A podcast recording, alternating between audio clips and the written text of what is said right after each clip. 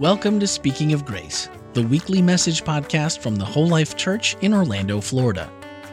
We're a multi ethnic, multicultural, and multi generational congregation committed to our mission of loving people into a lifelong friendship with God. We are committed to our vision of being a church without walls, fully engaged in serving the people of our community. Thank you for joining us as we continue speaking of grace. Good afternoon, whole life. Wow. You were raising the roof with those hymns. Oh my goodness. Beautiful. Almost forgot I was supposed to still come up here and do this. So today we conclude our series on holy encounters. The encounters with Jesus, where Jesus interacts with people a little differently than we might expect. And today we're going to talk about reasonable doubt. Let's pray. God, I pray that you would hear the desires of our hearts. And I pray that you would help us hear the desires of yours. We pray in Jesus' name, amen.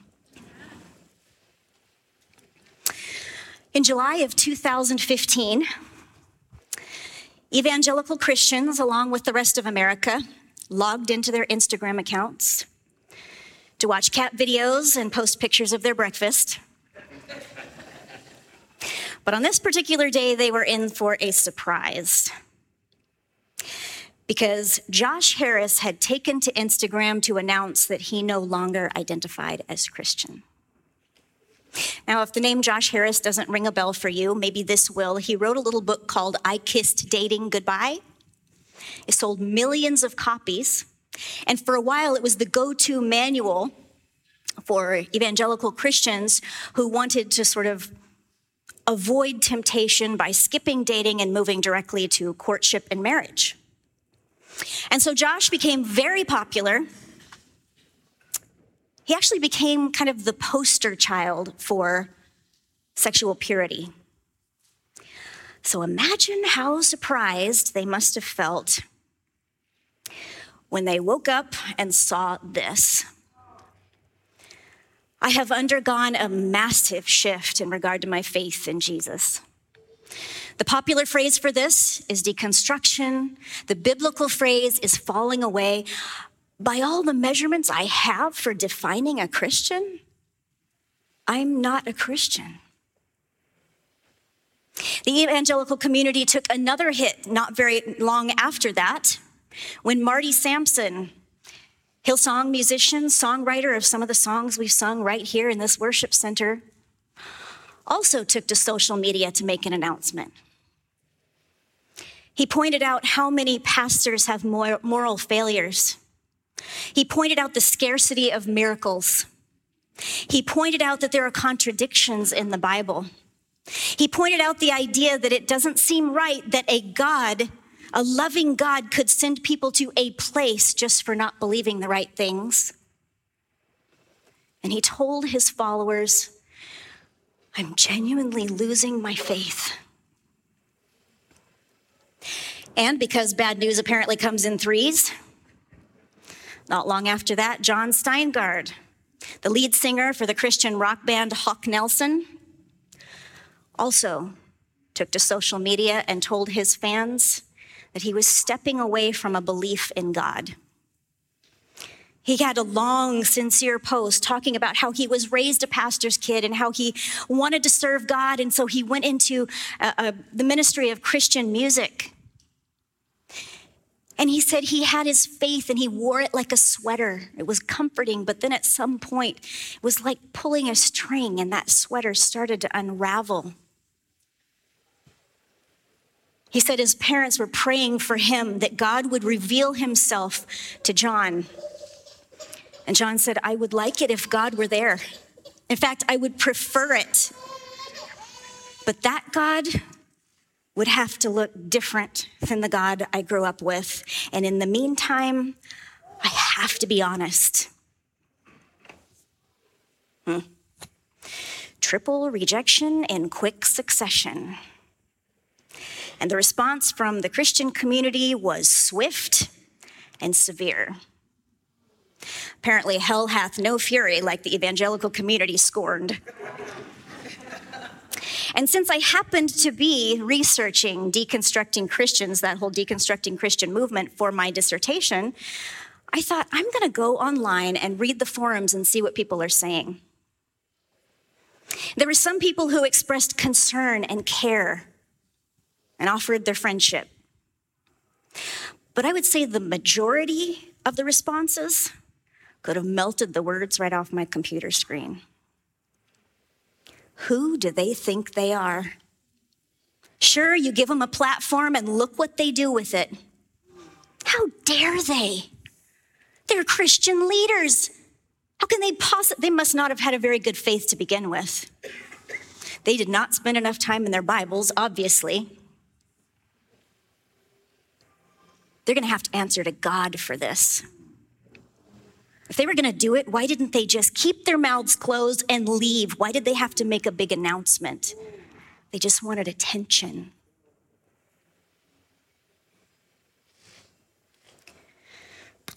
We've talked a lot about the cost of following God.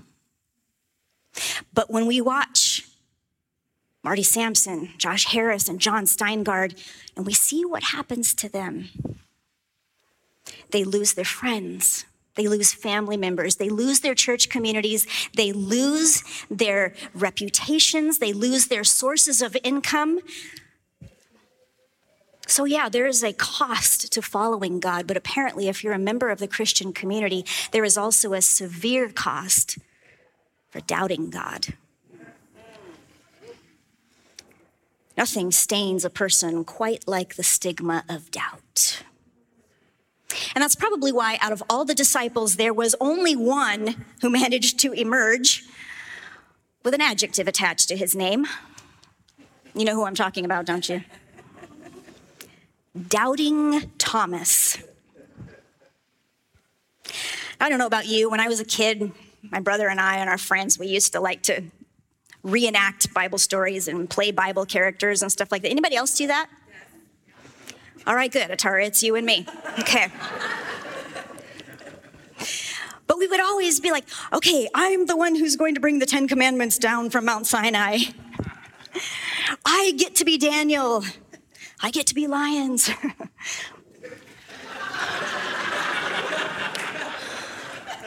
but not ever in my memory do I remember somebody saying, I call doubting Thomas. I always had to be Zacchaeus. I don't know what that was about.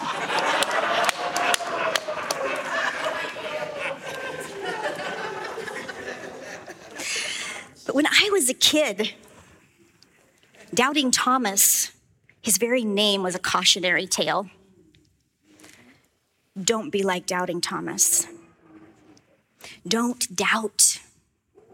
Don't even let the tiniest thought of doubt take root in your mind or pass through your lips.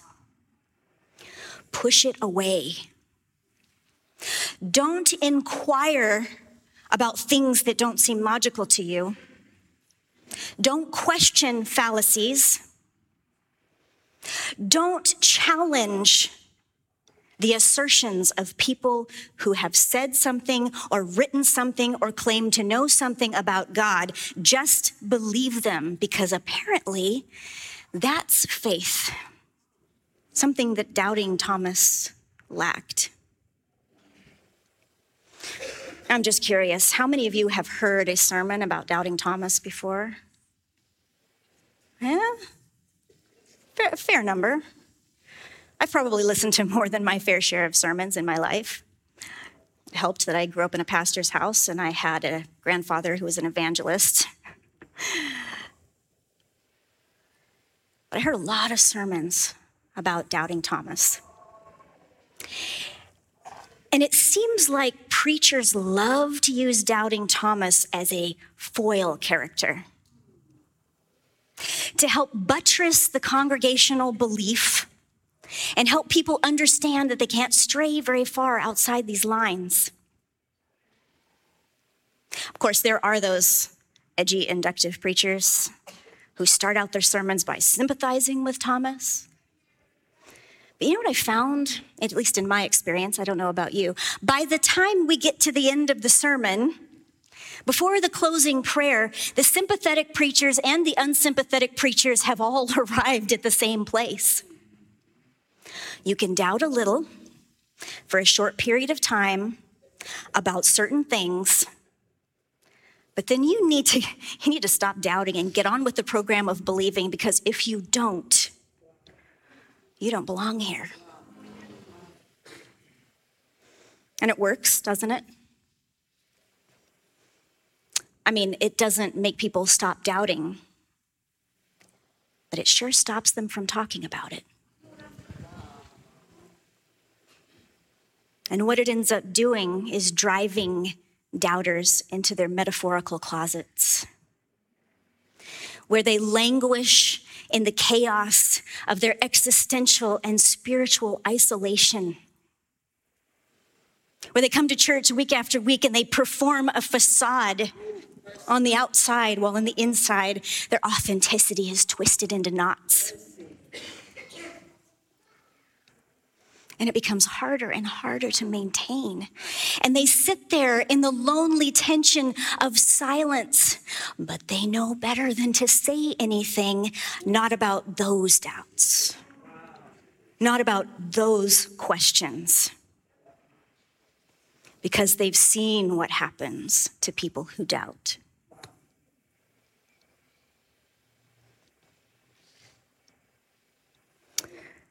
And eventually, they work up the courage to just leave. Researchers have been documenting a phenomenon over the past few decades. There has been a mass exodus of people leaving the Christian church. The Christian church is hemorrhaging members. In fact, the people who are leaving church have become the, lar- the fastest growing demographic currently representing about 30% of the population. That's a lot of people. And of course, researchers like labels, so they chose a label for these people, a couple labels actually. They're called the de-churched. They're called the duns, the people who have been there, done that with Christianity, and now they're just done. And as I was doing my research, it occurred to me you know, if th- there are this many duns outside the church, how many almost duns are sitting in church every week with one foot out the door? Fortunately, I happened to find a researcher out of the University of Colorado who was asking, uh, University of Northern Colorado, who was asking that very question. So I talked to him. And he told me that he and his team estimate that 7 million people across the country are in church every week who are almost done. They're almost ready to leave, and when they leave, they're not coming back. We could call them the doubting Thomases. Or if we want to be contemporary, we could call them the, doubt, the deconstructing Thomases. We've talked a lot about this Thomas character, haven't we? Maybe we should look at his story. Now, some of you are about to tune out because you've heard the story of doubting Thomas before, and you're pretty sure you know what I'm going to say about it. I went to a conference one time that had a panel of professors, and each of the professors taught a sacred text at a university. Some taught the Bible, some taught the Quran, some taught the Bhagavad Gita, but they all had the same problem with certain students. The students who were the hardest to teach were the ones who were familiar with the text. Because it was so difficult to get them to see the text with new eyes. So I thought, why don't we try out the new eyes thing this morning? Let's try it out. We've already looked at what happened. Well, I mean, we looked at we looked at the screen. We've already heard the beginning of the story. We know that the other disciples saw Jesus. We know that they told Thomas all about it and they were very excited. And we know that Thomas basically laid out the parameters for his belief or his unbelief, however you want to look at it. And here's where I would like you to imagine that you have never heard this story before. For those of you who have not heard this story, that's going to be really easy. For those of you who have heard it, imagine that you've never heard this story before. What would be your expectation of what Jesus would do? Thomas, come on, man. We talked about this. I told you I was going to be betrayed. I told you I would suffer. I told you they were going to kill me, and I told you that I would be back. Is any of this ringing a bell? I mean, you're the one who said, Let us go that we may die with him. Were you speaking metaphorically? Like, what? You were there when I raised that little girl back to life. You were there when I stopped the funeral procession and brought that widow's son back from the dead. And Thomas, you were standing right there literally a few weeks ago when I called Lazarus to come out of his grave after he'd been dead for four days. Why was this hard for you? But Jesus doesn't do that. He shows up in the room and he says to the disciples, Peace be with you. And then he turns to Thomas and he says, Put your finger here. See my hands. Reach out your hand and put it into my side. Now, you know what? You have to give doubting Thomas a little bit of credit because he was the only one of Jesus' disciples who wanted to know the truth about Jesus badly enough that he was willing to put his fingers into the wounds. And then Jesus says to Thomas, Stop doubting and believe. Well, that pretty much covers it, doesn't it? Cut it out. Stop. Quit. Except that, if you look at this in the Greek, it doesn't actually say stop doubting and believe. There's a different word for doubt, and this is not it. Jesus says, stop not believing and believe. Now, we can argue about semantics, but I would contend that there is a big difference between doubting and not believing. Because doubting is still open to the possibility of truth, whatever that truth might be. And then Thomas believes him. And he says, My Lord and my God. And Jesus says to him, Because you have seen me, you have believed. Blessed are those who have not seen and yet have believed. Hmm. Blessed are those who have not seen and yet believed. Interesting. You know, I promise not to drag you into an entire abyss of Greek this morning, but the word translated blessing or blessed has a really interesting story. The word is makarios. And the early Greeks used the word makarios specifically to describe the gods. The gods were makarios because they lived in a different realm than mere mortals. They lived outside of the realm of human suffering. They had everything they needed. They weren't touched by poverty or pain or death or anything like that. They lived in the lap of luxury. They were Makarios. And then later, the word evolved to include the wealthy people, the upper crust of society. The people who were prosperous and fortunate and wealthy and had everything they needed. The wealthy people, the fortunate, the enviable people were Makarios.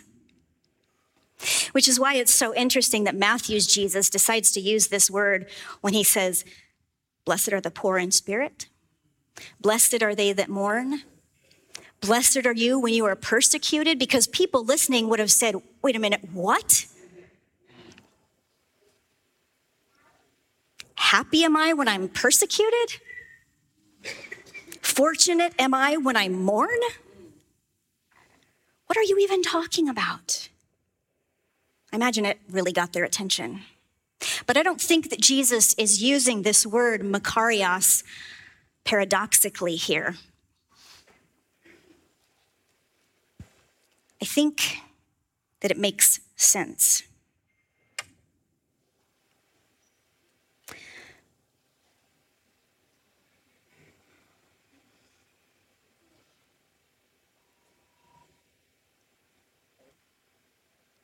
Why do I think it makes sense? Because happy are those who believe. Belief feels good, doesn't it? It feels comforting. It feels secure. It feels like belonging.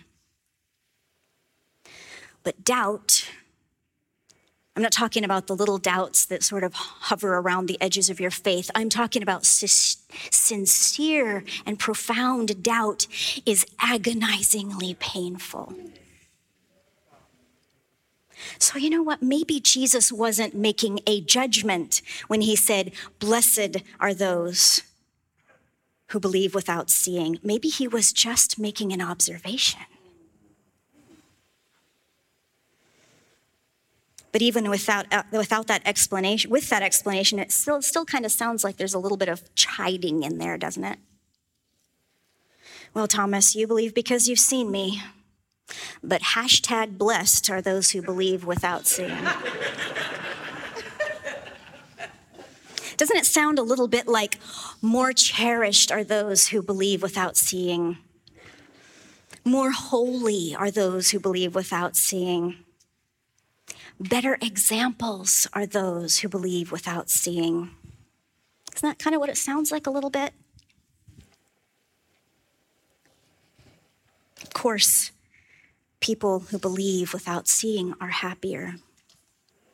Because if you are doubting, and you are in a community where doubting is seen as something to be alarmed about, something sinful or shocking or dirty that you have to hide, then of course you're not going to be Makarios.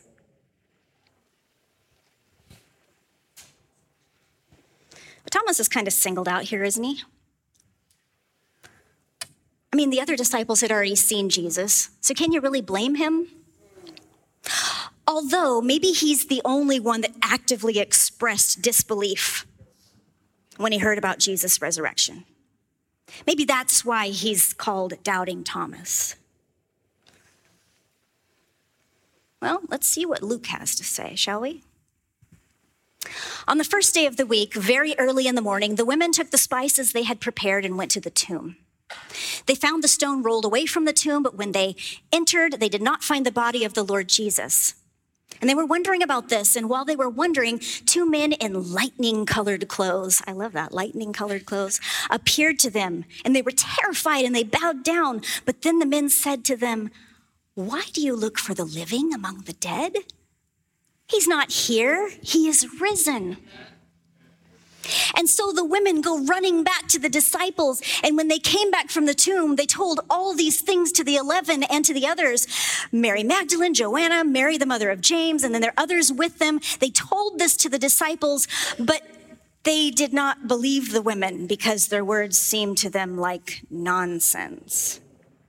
Wait, what? They didn't believe either? If I were Thomas, I would be filing a protest. Why am I doubting Thomas? At least I didn't call it nonsense. Doubting Bartholomew, now that kind of has a ring to it. You know, what's interesting. Not a single one. Ooh, I take that back.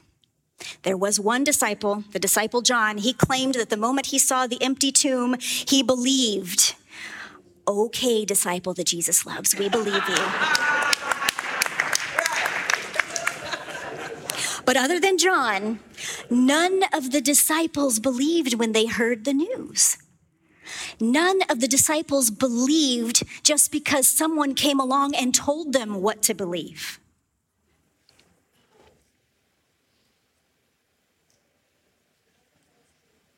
Well, that's awkward.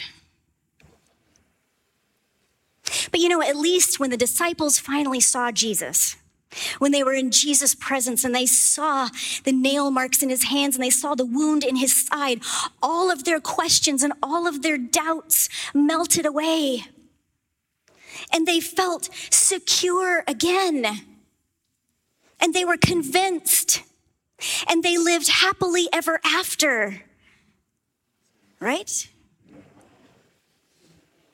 Let's see what Matthew has to say.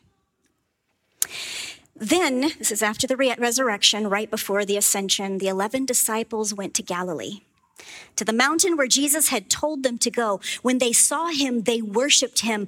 But are you kidding me? Some doubted? Doubted what? They were right there in the presence of Jesus, and some doubted? This is a problem. This is a pivotal moment. Jesus only has minutes left of his earthly ministry. And here he's got disciples standing in front of him doubting. He's going to have to do something drastic. He's going to have to separate the sheep from the goats. He's going to have to weed out the bad ones and start over with a fresh batch.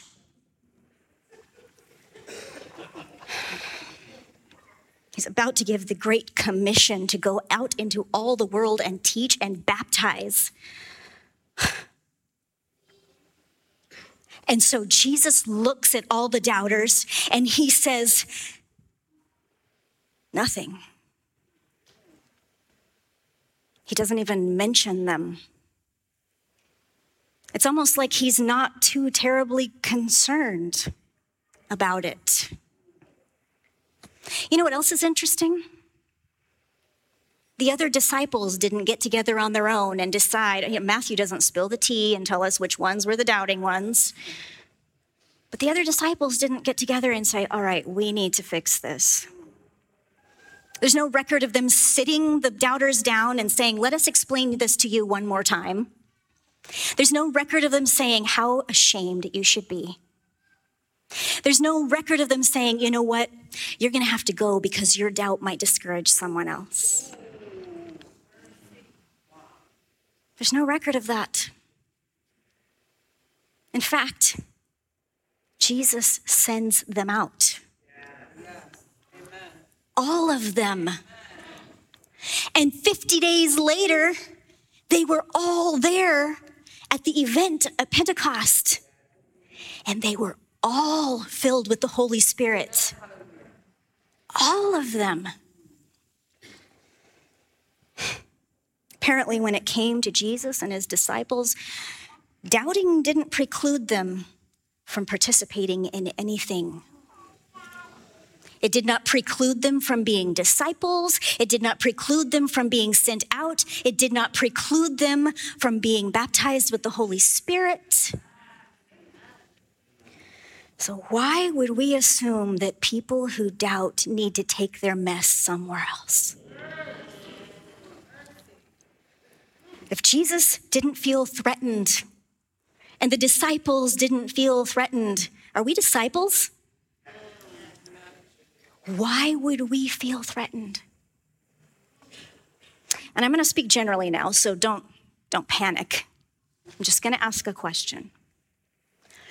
If the truth that we have is so fragile that it breaks when someone doubts it or asks it hard questions, then maybe we need to ask ourselves if what we have is actually truth.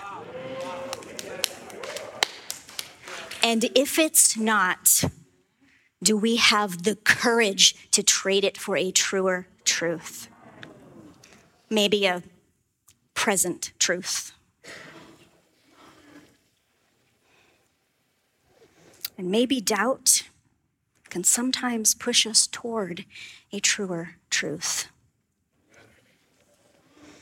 Christianity started out as a belief in a person. And somehow, over the next 2,000 years, it gradually evolved to be more like belief in beliefs. And then we take those beliefs and we use them to divide people who's in and who's out. Now, there's nothing wrong with beliefs. No, of course not. Beliefs help us frame our thinking. Beliefs help us conceptualize truth. But our ultimate commitment should be to the truth, not necessarily to the belief. And this morning, if you're feeling relatively secure in your beliefs and you're not haunted by doubt, blessed are you. Happy are you. Fortunate are you, enviable are you. And I pray for you that those beliefs continue to be life giving to you. I pray that they sustain you throughout all the seasons and that nothing ever happens to you that shakes you at your core and causes you to have, have questions. I pray that for you. But believers, if Jesus didn't chase away disciples for doubting, why would we? Research suggests that people don't leave because they doubt. They leave because of unexpressed doubt. When people have a safe place to be authentic in their spiritual journeys, they don't need to leave.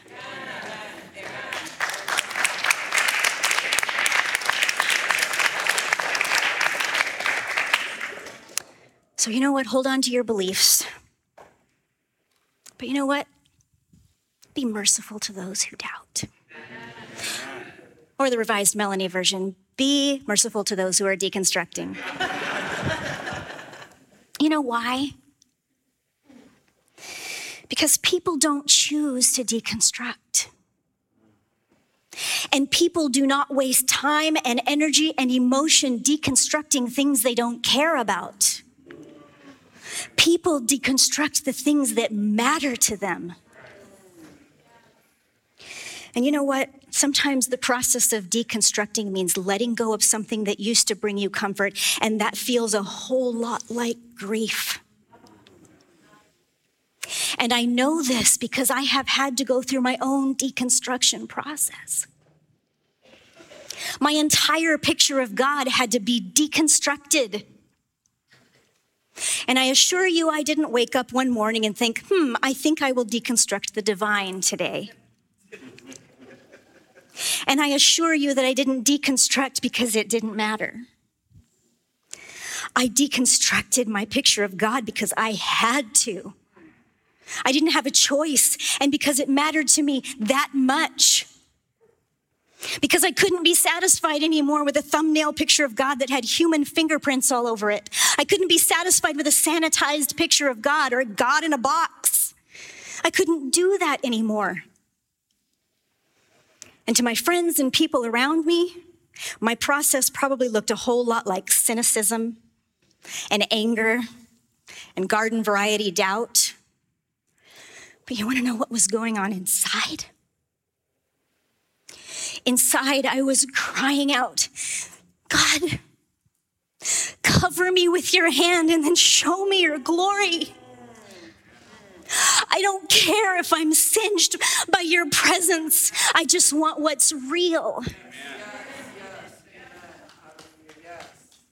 and I will, I will follow you into parties uninvited with my jar of perfume. And you will not be able to disentangle my fingers from the edge of your robe. And I will wrestle you all through the night of my dark night of the soul. And when the dawn comes, I'm still not letting go until you bless me.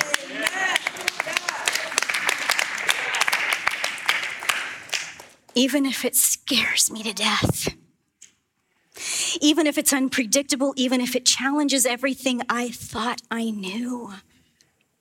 I still want what's real. Some people are satisfied with seeing. Blessed are you. Some people are satisfied with not seeing. Blessed are you.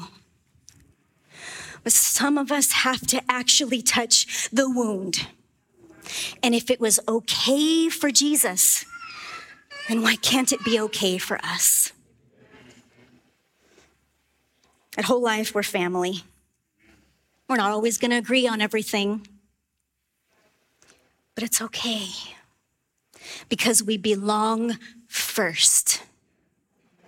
And that includes all of the disciples, including Thomas. So uh, now is the time of this of the service where we have a response, and so for the next forty-five minutes, I'm just kidding. I know that we're the only thing get, uh, keeping you from lunch, so we're going to keep this brief. Um, but uh, this is the time where you can send in questions, and uh, because we're so low on time, I would just recommend emailing them at this point to uh, podcast at wholelife.church, and we will answer them in the podcast. But I'm going to give you just one here, just and you can choose to not answer it and push it to later if you want. But um, okay. um, this comes from Nashville Tim, or as we call him now, Front Row Tim. What in the world? Um, Nashville Tim, you are in trouble. Again, Nashville Tim is my husband, by the way. So it's okay. But uh, Tim asks, what might be the best way for me or us to touch the wounds of Jesus? What what what can we, you know, use as proof? I'm sorry, I can't answer that now or on the podcast. And I'll tell you why. Because that's personal. Personal. It's different for every single person. Uh, for me, it's uh, I'm going to paraphrase Blade Runner because I like movies. But uh, towards the beginning of the film, someone doubts and they say it's because you've never seen a miracle, mm. and uh, that for me, seeing a miracle is instantly like proof in my in my mind for me personally, you said mm-hmm. personally, uh, mm-hmm. of that's my touching the wounds of Jesus, of like, wow, I've seen with my own eyes a miracle. Mm-hmm. That's awesome. Thank you. All right. Well, thank you. And, and by the way, it's podcast at wholelife.church. The podcast is called This is Whole Life, and it's available pretty much everywhere that you can find podcasts. So thank you so much. Right. Thank you, Stanley. Yep. Before I let you go, I want to remind you that next week, if you show up at this building, all of the doors are going to be locked because we are going to be at church retreat. We're going to be at Camp Kulaqua, and I want to see all of you Hi, there. This is Randy Magray. And for those of you who are worshiping online today, we have not forgotten Church. about you. I'm so Loving sorry. People we will into not a lifelong friendship with God there. is our Apparently mission. the internet leaves Church, something to be and desired. our podcasts are designed to help but facilitate we will have conversations content for you, that help us so grow you can together still in tune that in pursuit. with us next week. Now that you've heard the message for this all right. week, don't forget to check out I'm the whole life own it. takeaways for this message. I love you. Swipe up in today's show notes and join the Go conversation. Love your world. Speaking of conversations, each Wednesday morning we take a closer look at the week's message. That's right, the one you just listened to. We discuss practical ways to apply spiritual lessons and ask honest questions about the issues we face as Christians, all focused through the lens of grace. Your voice is a welcomed addition to that conversation. We encourage your thoughts and your questions by sending a voicemail or text to 407 965 1607 or send an email to podcast at wholelife.church. You can find everything podcast related on our website, wholelife.church slash podcast. And plan on spending every Tuesday evening and Wednesday morning with us as we bring you the Whole Life Church inspiration you love straight into your headphones. Thanks for listening and have a great week.